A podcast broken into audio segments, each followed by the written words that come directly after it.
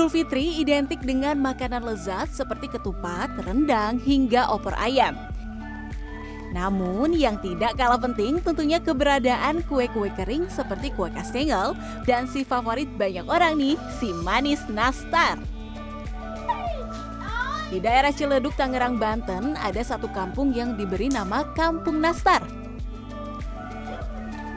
Selamat datang di Kampung Nastar. Sesuai namanya kabarnya salah satu kampung di daerah Ciledug ini punya banyak pedagang ataupun pengusaha rumahan home industry yang menjual kue kering nastar. Nah, sebanyak apa sih home industry di dalam? Kita coba cari tahu ya. Terdiri dari dua RT, total ada sekitar tujuh home industri yang beroperasi membuat kue kering dengan kue nastar sebagai prima donanya. Para pengusaha di sini juga memperkerjakan warga sekitar sebagai karyawan.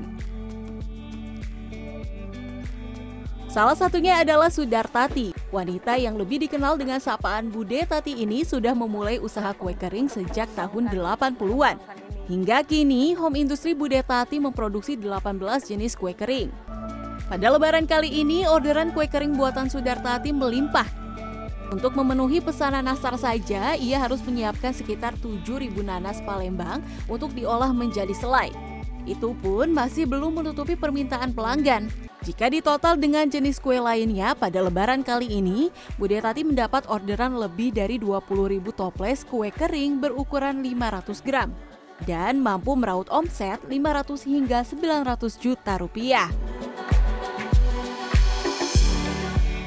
Pelanggan Sudartati berasal dari berbagai kalangan. Ada pelanggan yang membeli untuk dikonsumsi sendiri, namun kebanyakan pelanggan merupakan reseller. Aku ngambil di sini tuh pertama eh, harganya eh, miring. Terus untuk rasa dan kualitasnya tuh bagus. Jadi dari segi eh, si apa sih nastar-nastarnya itu itu benar-benar sempurna. Jadi kalau ada yang retak atau ada yang terkelupas di bagian-bagian itu juga nggak ada. Banyaknya pengusaha kue kering di kampung ini tentunya menimbulkan persaingan.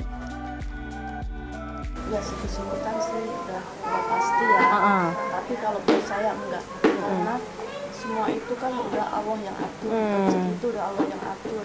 Kita punya langganan masing-masing. Kita nggak merebut langganan orang lain. Tapi kadang-kadang ya Kini Tati sudah mampu memperkerjakan 18 orang warga sekitar, di mana mayoritas merupakan ibu rumah tangga. dari hamil dia 8 bulan di perut nih nyetak kan aku kerjanya nyetak tuh. Nyetak tuh sampai sekarang. Sebelum udah 11 tahun ya. Bude itu tukang poles ya udah kerja di sini. Aku yang menawarkan diri.